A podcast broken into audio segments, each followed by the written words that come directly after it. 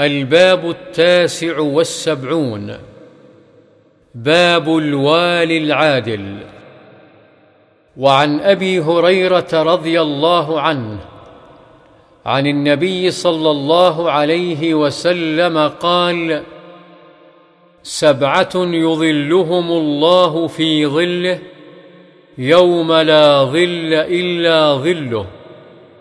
إمام عادل.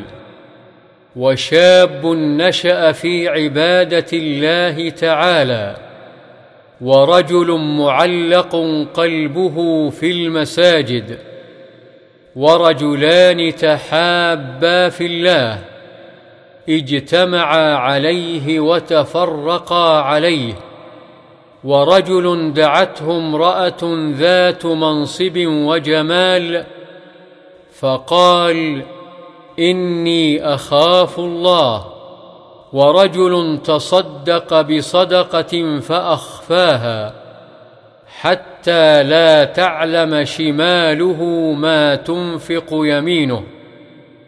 ورجل ذكر الله خاليا ففاضت عيناه. متفق عليه.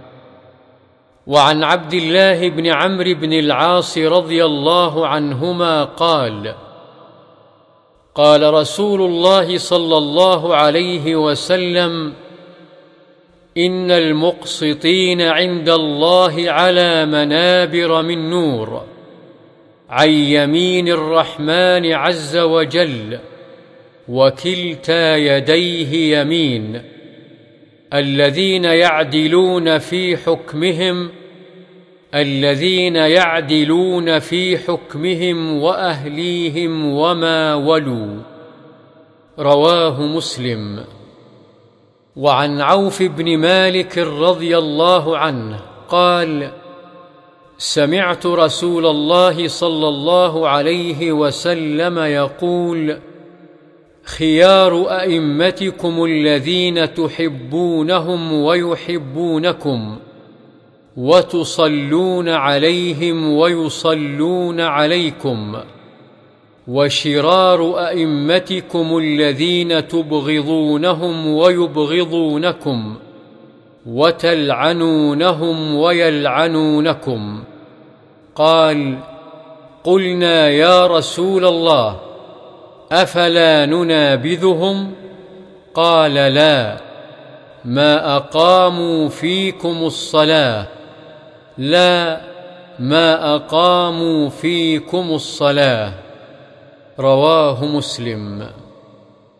وعن عياض بن حمار رضي الله عنه قال سمعت رسول الله صلى الله عليه وسلم يقول أهل الجنة ثلاثة ذو سلطان مقسط موفق ورجل رحيم رقيق القلب لكل ذي قربى ومسلم وعفيف متعفف ذو عيال.